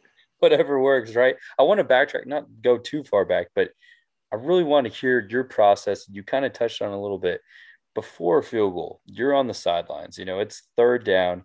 You've crossed the the 50, the 45 yard line. What's your mental process like? You know, mm-hmm. what are you, you know, breathing? Are you doing anything different breathing wise? What are you visualizing? What's that process like?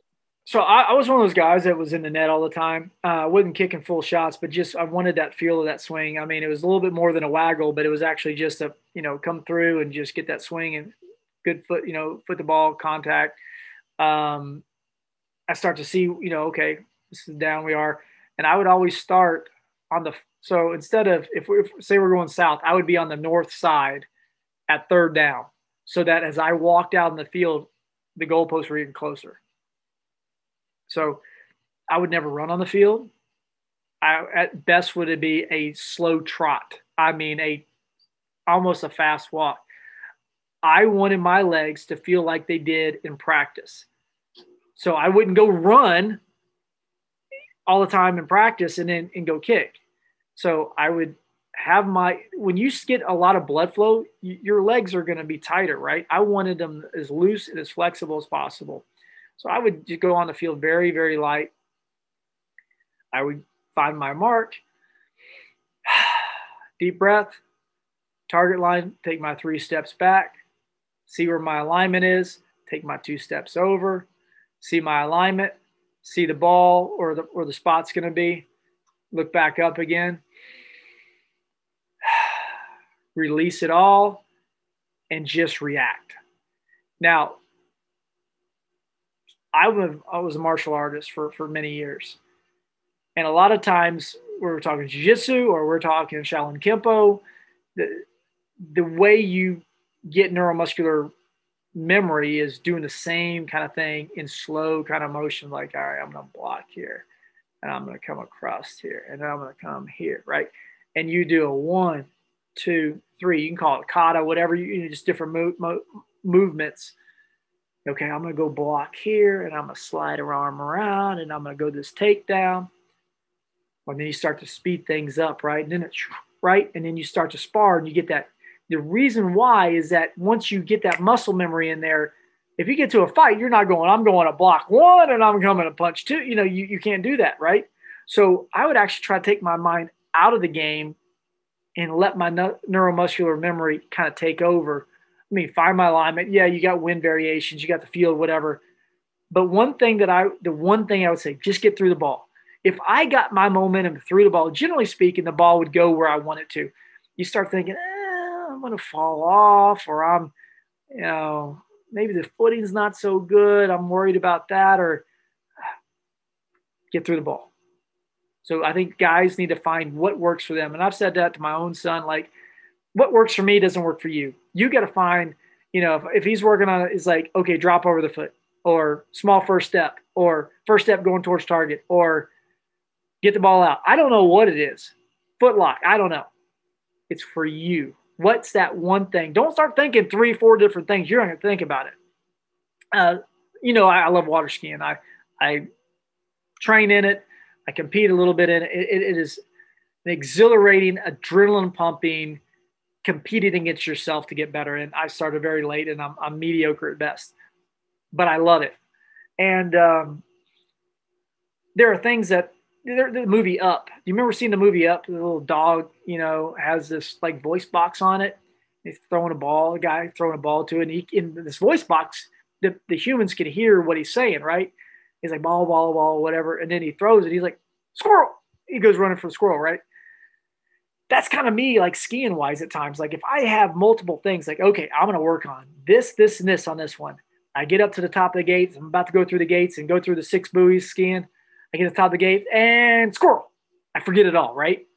So find that one thing that you can say, I'm going to work on this each and every time. And that's your go to. You know, psychologists talk about, you know, a catchphrase or whatever. Find what works for you. Um, I tried to be as rhythmical, but not any sort of like ritualistic. Like I got to do this. I got to eat this in the morning. I got to wear this this way, and I got to walk the certain way. And I didn't do any of that. I just tried to say as much as I could do the same consistent things that I can hopefully be consistently accurate as much as possible. Sure, sure, I hear that 100%. And that's like having. I know some guys call it. I've always called that a mental cue, right? Have a mental cue, get to the ball. I love that. I know Shayne Graham says smooth, um, but something you're focused on. I think I, in retrospect, I did it too much where I had before a game, I had four or five things that I'm going to focus on, you know, and I would work. And I, I, I think there's some, um, there's some value in doing that in practice, you know, absolutely to, to focus practice. on things. It, that, it, great point. Some of the things in practice, again, I'm very technical. So in practice, that's when you work on your list. That's when you're like, okay, I want to work on my drive step. You know, for younger guys, I want to work on drive step. I want to work, make sure I'm releasing my plant down the field, and and my follow through is going up uh, to my armpit and not swinging horizontally, whatever that may be. And that's getting through the ball, right? That's everything tracking where you want it to be. But those are the keys in practice that you're you're you're breaking back to here, here, right? And and in the game, it's just there it is. So when you get there in the game, you've crossed out yeah, all those four. I got my one get through the ball phrase, right? Yeah. And that's what I'm telling myself every time. Absolutely. Yeah. I really like that. And then also, we've talked about this before, but it reminded me of it. Can you talk a little bit of proprioception and how you work that, you know, with Luke and, and work on your balance and your, your follow through and just work on that motion?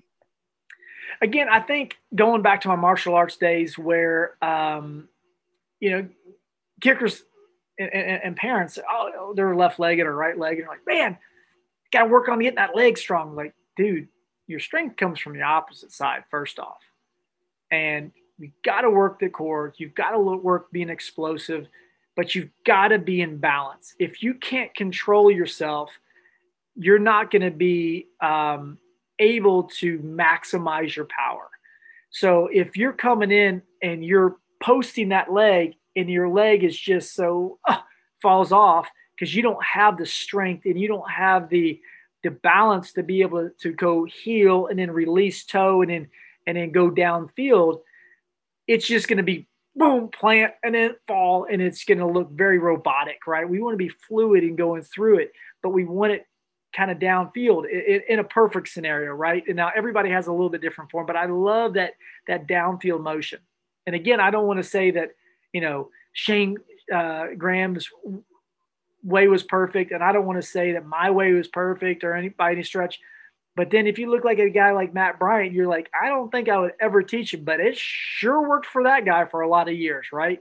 So I don't, and I and I, I would say that to Matt personally. I mean, I think Matt was phenomenal kicker. So I'm not trying to just to to again put any shade on the guy at all. He was phenomenal, but I don't know how he didn't break his ankle you know, because he plants and it just rolls so hard and comes over.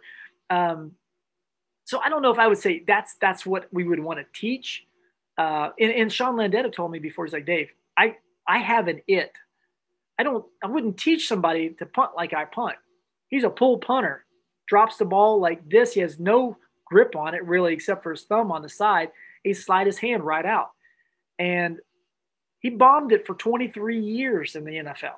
So, I mean, yeah, there's that. So ultimately, I, I don't know if I, I answered your question correctly, but basically the proprioceptor muscles in your legs, strengthen those, get in the balance. So I would put Luke on, on um, foam pads, Bosu ball, single leg, throw balls to them and make him catch where eye movement was all around.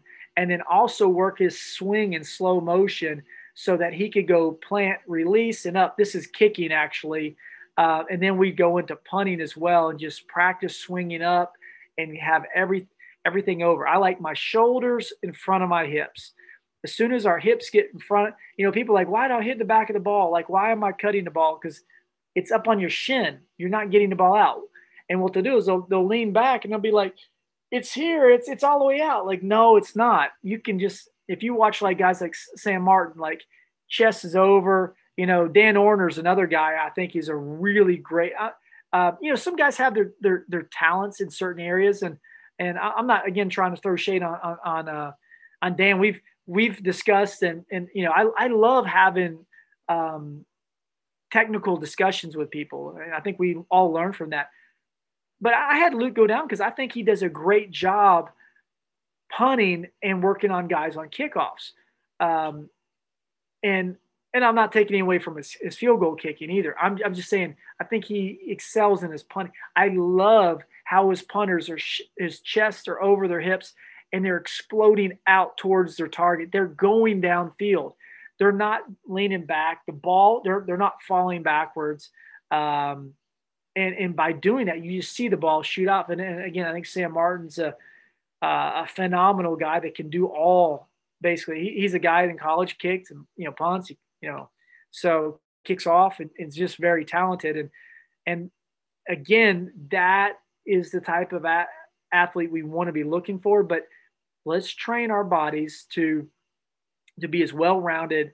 And in the martial arts for me is I found that if you get strong in one side, you, if you're swinging left legged, I'm left legged, right? So if I'm swinging that left leg all the time, that right leg has been my post and that's my strength. I'm only going to be so strong if I weight lift because there's an imbalance in my body. But the more I can swing that right leg and, and balance it out, then I can get stronger again. It's like if there's a, an imbalance of, of quad to hamstrings, like you're going to have issues, right? So you want to keep that that ratio um, as even as possible. So we overkick so much and again, I my my uh, my trainers when I was with the Eagles, Rick Burkholder, who's the head trainer for the uh, for the Chiefs he would tell us, you know, come out and he's like, he threw soccer balls in, in our bag. He's like, I want you all kicking opposite legs. I want you to kick a bunch of balls opposite legs during training camp. You know, just, just, just get the motion. I don't need you making field goals. I just, just tapping balls back and forth just to get that work on the other side. But in the off season, I did tons of kicks, different directions on both legs because it brought out and balanced my body. How many kicks would you do with both legs? As far as like, you know, in off season? Maybe maybe in a session. Yeah, maybe in no, a day. No, no, no, no, no.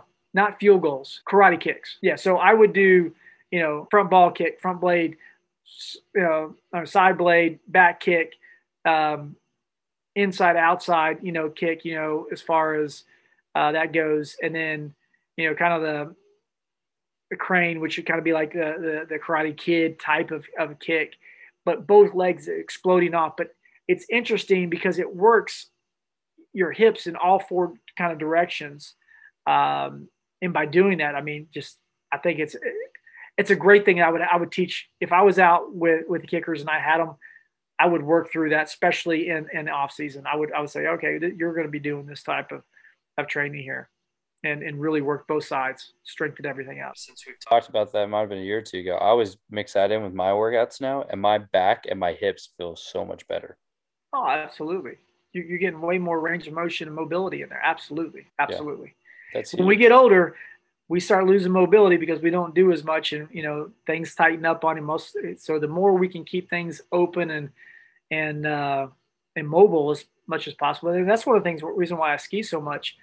When I first stopped playing and I didn't work out, I hurt worse than when I was, you know, playing. Honestly, it's like this doesn't make sense. He's like, you've got to stay.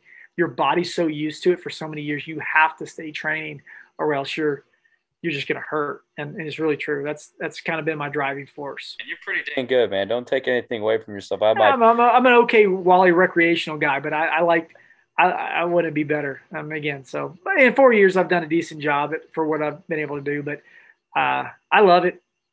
Come on out sometime, give it a shot. Definitely, man. I'll have to. I won't be near as good as you. I have my team do some research though, and they're like, "Oh, he's really good at this." And I was like, "Yeah, he's a freaking athlete, man." I love it, man. I'm I'm not great, but I, I do enjoy it.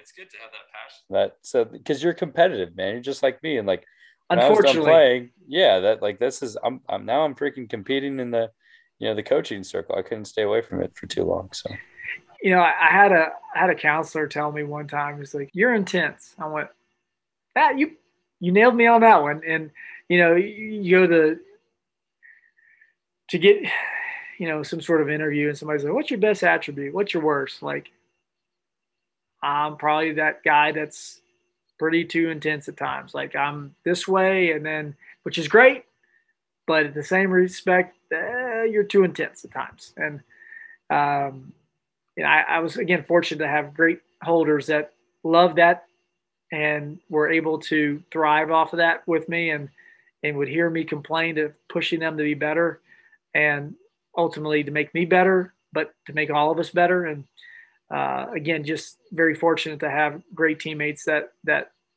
push through that with me um, because they can be like oh, forget him man i don't want to do that for him and it's like dude you know i want to be better i want you to make me better and i'm relying on you to make me better and let's do this. We'll we'll all have success. And you know, one thing about Koy Detmer I'll say is he he bought into that absolutely because he saw that if he could. Let me tell you how much Koy was respected by the team. We were going to play in the playoffs. I think it was 2007, maybe. I think somewhere in there. Um, we we missed a kick. We had a situation with a with a dropped hold a couple times and brought it back up. And I think it's the only missed field goal other than a block under 30 yards I ever hit, hit the upright against Carolina. And um, Koy wasn't on the team that year. And they brought him back to hold in the playoffs. They signed him to be the holder. That game, that next game came back we made a 48 yarder and a game winning 38 yarder against the Giants.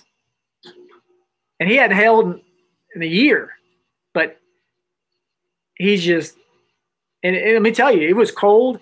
And I said, Hey, I need a little bit on this one. And he got it down and we were right back. Like, so he realized what he, he was able to sign extensions. He played eight years as a third string. I mean, there's times he's backup quarterback, but basically a third string quarterback um, because he was a holder. He was that talented. And if guys could take that much, I, I tell high school quarterbacks, high school, like learn to hold.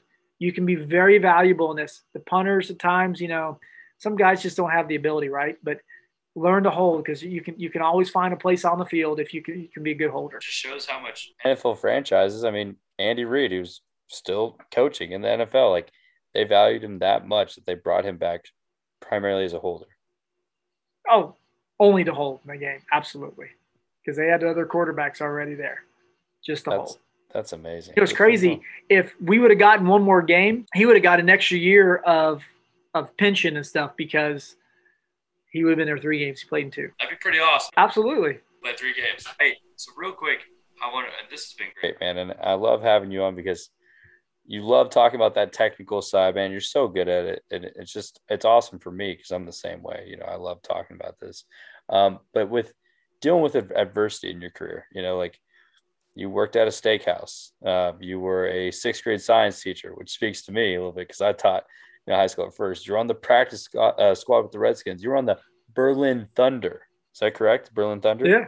Yeah. Yeah. And you lost 20 pounds. Like, take me through, like, how how you got into the league and and just that process and how you you yeah. stayed on the path.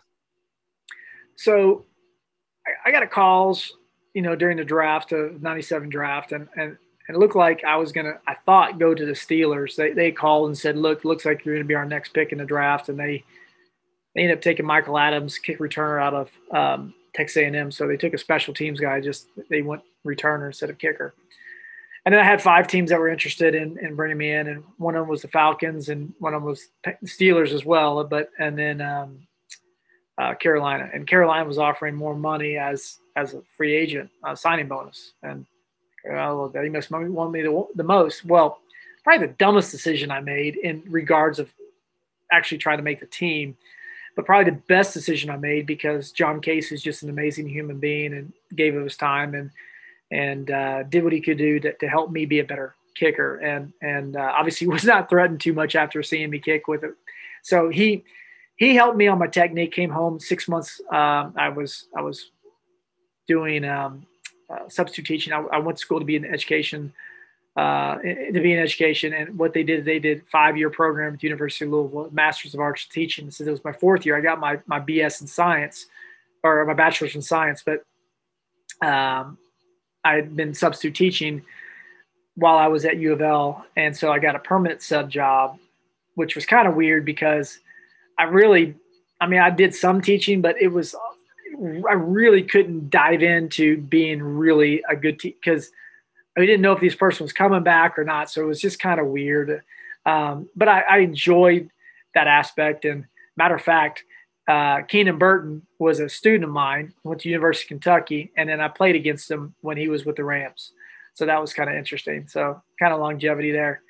Um, but so ended up thinking I was going to go to play in NFL Europe that next year and ended up going down and I trained with Doug Blevins for a while down in Vero Beach. I was waiting at um, the Crab House in Jupiter, Florida, and I was training there, signed to the Atlanta Falcons. Went through their whole offseason, had a really get good camp against uh, Morten Andersen, but Morten had just signed a new deal and looked like I was going to be on their practice squad. You know, they had to cut you to bring you back. And then the Washington Redskins called me, said, Hey, we'd like come for a workout and went there. They offered me to be on their practice squad. So it was like, do I go to the Falcons and think that's going to happen, or should I just go ahead and sign with the Redskins? So I signed with the Redskins. Three weeks into it, I get activated, and um, my first kickoff was a high short kickoff. Went to the 10 like a four three seven to the ten, or kicking from thirty five. So it'd be like kicking to the five. Steve Burchard, you know, catches it. He hits it up the middle, cuts it out to the right, and just gone. Like you've got to be kidding me! It's my first real game NFL kickoff, and the guy houses. I had never had a, a touchdown on me before on a kickoff. Then my first field goal attempt was 48 yarder, and it goes wide right. Next one was 49, wide left. Like man, this this this is done and and I was done. Two days later, I was cut. I was ready to quit. My wife said, "Give it another year." I went back to to Atlanta because that's where we were living at the time. And uh, I started working at Longhorn Steakhouse and I had a bunch of workouts and I had some really great ones. And was on, you know, a couple of guys were injured and look, you're gonna be the guy if he can't go, be ready. And well, it was like December 22nd and about 5 p.m. of 98, I get a call. I was working out, playing basketball at local gym, and you know, over the loudspeaker, come to the main office or whatever, talk to my wife. And she's like, the Eagles want to bring you in for a workout. I was like, okay, when? They're like, tonight. Like, what, tonight? I hadn't kicked in like a month. It was cold. You know, this is terrible. So I went to the field in the dark, you know, and kicked some balls, and it was not good. We go to Philly, I land there like 1.30 in the morning and had to be up like at six and do all the testing and all. It was zero degrees out or 17 degrees, zero degree wind chill, December 23rd, 1998, if memory serves. And I go and I had the worst workout I ever had. It was like terrible. I mean, I had pop, but I was just not good. So I catch a flight, go back to Atlanta. We're my wife's going to pick me up. We're going to drive to uh, to Kentucky to see our families for Christmas. She goes, Well, how did it go? And I was like, It was terrible. It was worst workout I had. She goes, Really? Your agent called. They want to sign you. I wish they'd send me on a good day then, you know, but they wanted me to go to NFL Europe. So they allocated me to play over there. And then I went over there and I was doing pretty well over there. And I was trying to, to win all NFL Europe because you made a few more hundred dollars than you were making. I think I made $700 a week after taxes. Um, I got really sick the night before the second to last game and got hospitalized. I mean, this is a whole made for TV movie in itself. I mean, it's crazy if we got into detail, but the, the long and short of it, I had salmonella food poisoning. I was quarantined to a, which I really didn't know much about quarantining. We do now. Uh, I was quarantined in an East Berlin hospital. Uh, no television, no radio, no phone, no toilet, a wheelchair with a bucket and that was it. That was all I was able to have. I had a window with kind of um, some clay bricks that you could see as tile bricks for the for the roof, and I would just count those. That was kind of it. Read some books. Um, lost 30 pounds in a week, and I never tasted such good food as oatmeal, uh, baby food oatmeal. Uh, on that Thursday, I went in Sunday morning and uh, came back. I got out uh, that next Sunday, I believe. Um, Thursday was the first day I got to eat, and so came back was really emaciated when I saw my wife. She she didn't recognize me in the Atlanta airport. Went a couple weeks later to training camp. Really wasn't performing that well. They had Chris Boniol uh, as the incumbent there, and uh, had some decent days. Showed some good pop on the leg, but just wasn't wasn't in shape because being sick and really was, you know, Koy was trying to hold for me. I'd get Doug Pederson at times, and Doug was a great holder. And I was like, man, why can't I get Doug? Koy's really never held, and he's not doing a very good job right now. And this is, I mean, literally just threw him out there at that time.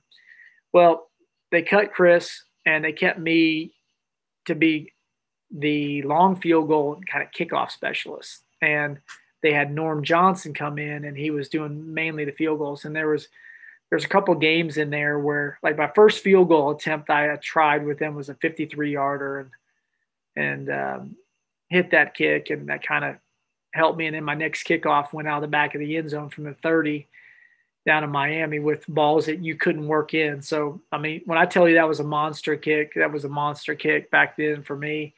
And um, it kind of kept solidifying. It's like every Tuesday at four o'clock, I knew I was getting another game check, you know, and that was just kind of, kind of always having to prove yourself each and every week. And I know there, every practice that I missed the kick, I never missed the next kick. You know, they, Andy would always make me re-kick, and I kicked a whole lot in practice with team. You know, he would not make Norm kick as much, but I would kick a ton. And um, I learned every day from Norm what it was like to be a pro on a day in and day out basis, and Sean Landeta how to how to be a um, a person that deals with the media and and kind of savvy of of how to market yourself a little bit, and just kind of ins and outs of of the NFL as well, and and that kind of started my career. The next year, I, I won the job as as the, the full time guy and played 11 more years uh, for the Eagles, two with the Niners, and finished up in Detroit. So 15 total, 16 years that actually played in regular season games. Amazing thing is that like I talked to Adam last week, right, and Terry, and and just like what you guys went through just to get there. I mean, everyone thinks, oh, I'm going to go through college, four years, go to the league, have a successful career. Like, no, you had to go through all these getting cut, you know, missing your first, you know, kickoff being taken back, going to freaking Berlin, mm-hmm. being in a dang prison cell, you know, losing 30 pounds just to come back to get even a shot, you know, yeah. and then have this amazing career. Like that's that's unbelievable to me. You can't make the stuff up.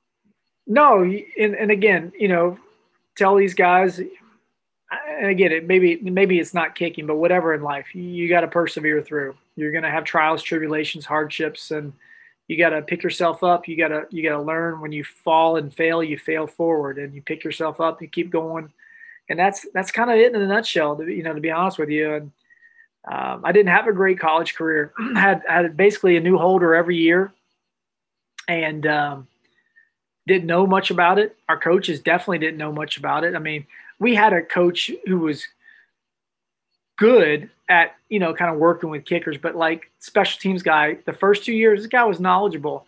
And the, the next guy, yeah, they may be knowledgeable. They didn't work with. They didn't give us time. You know, they basically they told you like this for a holder to get the ball down. Like, okay, let me think about this for a second. You're going to hit a ball on a on a uh, golf course and down the middle of the fairway, and you're I'm going to show you where the tee is supposed to be but I'm going to move that ball on your backswing, and I'm going to tell you now you still got to hit it down there. It's hard to do that. Um, and again, just it's just the more high school and colleges can find time to work these guys in in, in fine in finite kind of technical ways, man. I, again, I was working with this TSU guys. I worked with them for a few moments on holding, and I can't tell you how much better they got. And it's not anything away from their coaching staff they just haven't been around that, right? And, it, and it's not a it's it's not a, it's supposed to be a derogatory thing. And oh, well, they think you know, these guys know everything. And but if we're gonna get better, you can't have it where you're getting upset or a little bit of an ego comes in like I got this here and I'm not gunning for your job right now like I'm just trying to make us better right and and that's where I'm excited to kind of work with some of these guys over there. Uh, coach Burns, Coach Fisher, Sons, uh, defense coordinator Eddie George is the head coach, and just just to spend some time with these kids. Like that's what I love to do. I've worked with U of L's guys for the last few years. Uh, uh, Mason King and Blanton Creque. They've since you know graduated on. Uh, this first year they were out, but I love that. Um, Ammendola from uh, Oklahoma State, who's uh, with the Panthers right now. Like I was able to work with him some, and just like he's a great kid. That you know, there's this new new youth talent that's out. It's just so good, and um, there's just so many of them because there there's just so many great guys like yourself that are out there that, that are willing to spend the time, the effort, and um, and make these guys better. Shoot, I appreciate you saying that, and you know, a lot of that for me and my confidence comes from talking to you guys like you and Shayne and, and all these guys, man. So yeah, it, it is, it, it's pretty cool to, to hear that in that technical part. I mean, TSU's got a good thing going now, man. I'm happy to see, and that, yeah, they do. They have like Clyde Simmons there. I mean, um, Coach Burns, you know, 10 years in the, in the NFL. I mean, it, they're very talented uh, group. You know, anything that Jeff Fisher has done in the past, obviously he's got success with. So, um, kind of at the college ranks is kind of interesting. I asked him, you know, one time, like, do you think you want to do that? He really didn't answer, but he kind of have a glimmer in his eye, like, you know, maybe that's, you know, back to the root of it. Because uh, I think, you know, you saw some of those players with the Rams when he left, and I'm not taking away from Coach McVay, very, very talented coach, but they had put a lot of those players in, and tack before, the, and then they went to the NFL, uh, you know, to, to the the Super Bowl. You know, they built that team. So, and I wouldn't say that you were, uh, you know, a slump or anything at at Louisville, man. You had 36, a record 36 field goals there. Yeah, so. but I mean, again, we didn't kick a lot at the time, and um, we had a couple years we weren't very good, but.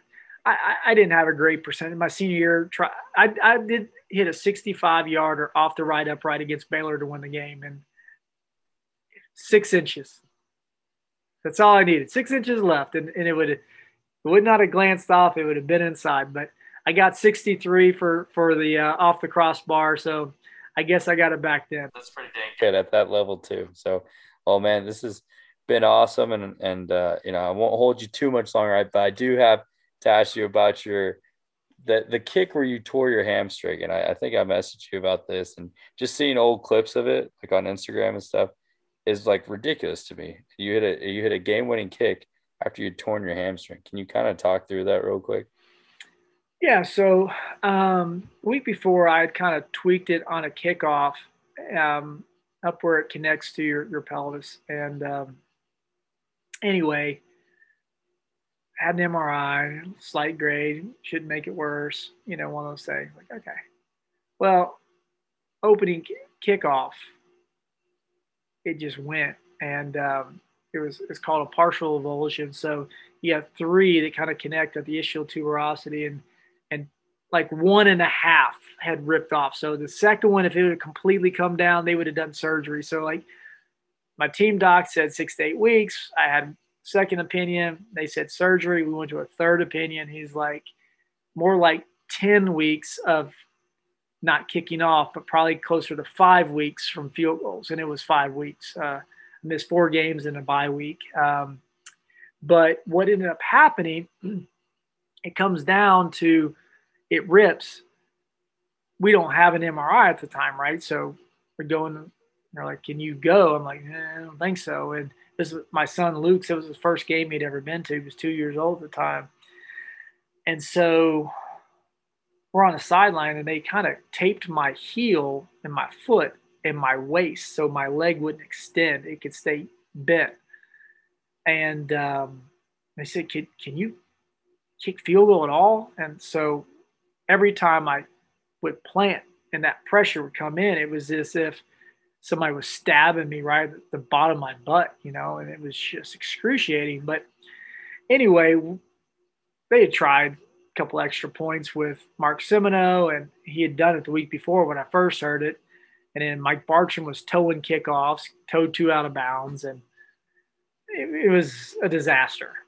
But we got down in the field goal range playing the Raiders, and um, luckily, I, I think I could have gotten the ball from probably about 40 yards, but we got into where I think it was around 23 yards, and we hit a game winner, and um, it kind of made one of those things where, well, I tried my best, and you know, if you're all going to give me an opportunity to to do it, I'll, I'll try. But it ended up being one of those things where for Philly, it was like one of those blue collar type nights for him, and it ended up being one of those uh, kind of urban legend type deals. And so it, it, was cool. Got some street cred from those guys, and um, I was fortunate not to have surgery. It was kind of interesting. I, I, had this conversation with a, a sports guy, and we ended up kind of getting into it a little bit because he, he said because I, I wasn't it was weird to me that I didn't really turn black and blue down at the base of my hamstring.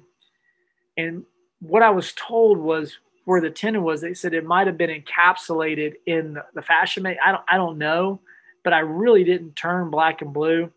Um, but it was it's crazy. Like after that point, uh, I had to get a lot of scar tissue work down through there. So I, I joke with one of our um, uh, trainers from Philly lives in Gallatin, Tennessee now, and his kind of going away deal. A bunch of us players did videos and you know sent them in to his wife, and I said, "Hey, Condo, you know, my wife is jealous of, you because I think you've touched my ass more than she has. You know, as far as the amount of rub downs I would go, he'd come in and, you know, he'd pull he'd pull my shorts up between my cheeks, and you know, he's working up through there to get that scar tissue out. And guys come in are like, "Whoa, what's going on here?" You know, I'm like, "Oh, Condo, this does not look good at all." this does not look good at all. But you know, those are the types of things that you know. Again, you go back to the people that have always taken care of you, and I was. I'll say that's one thing about the Eagles that I've always respected and always had appreciation. Even when I went other places, I had more of appreciation for of how well they treated their players, at least in my opinion, and what they did for me over the years. Thinking outside the box, having the people try to work on you, and uh, I was very fortunate. And then the Eagles actually, after I came back from that injury, two weeks later, um, extended my contract and, and made me the highest signing bonus of any kicker in the NFL that has since by far been demolished. Well, sign of the times, but also like, man, the amount of sacrifice, like I can't imagine, you know, what you had to feel to go through that. And like, that's, that is crazy. You give it a shot, man. Give it a shot. But uh, thanks so much, man, for for tonight. I hope I hope it, we answer some of the questions that your listeners want to want to catch up on. And uh, you know, I love talking football and all that, and love catching up with you. And wish you nothing but success out there, brother. You coming on, and I'll I'll give you one last one. I know you got to get to sleep, man. It's getting late here, but. Um, I got an early ski set, brother. Yeah, I know. I know you're busy. You're busy. You're a busy guy. I got to get up for work in the morning too. But you know, what advice do you have? Do you actually for- work as a GA? Shoot, I don't know, man. We we get after or it. Or wait a minute, do you actually sleep? There's a difference. uh, there's a lot of there's a lot less sleeping. That's for sure. I'm just messing with you, I'm, dude. You grind nonstop. I know. You know how it is. Yep. What what that takes, but um, handling a bad day, like even you know, a lot of young guys don't understand. Like even the the greats miss kicks. You know, like how did you handle a bad day or a day when you feel like you couldn't hit a ball? Well, there's a difference between practice handling and, and, and in the game, right? Um, you're going to have bad days of practice.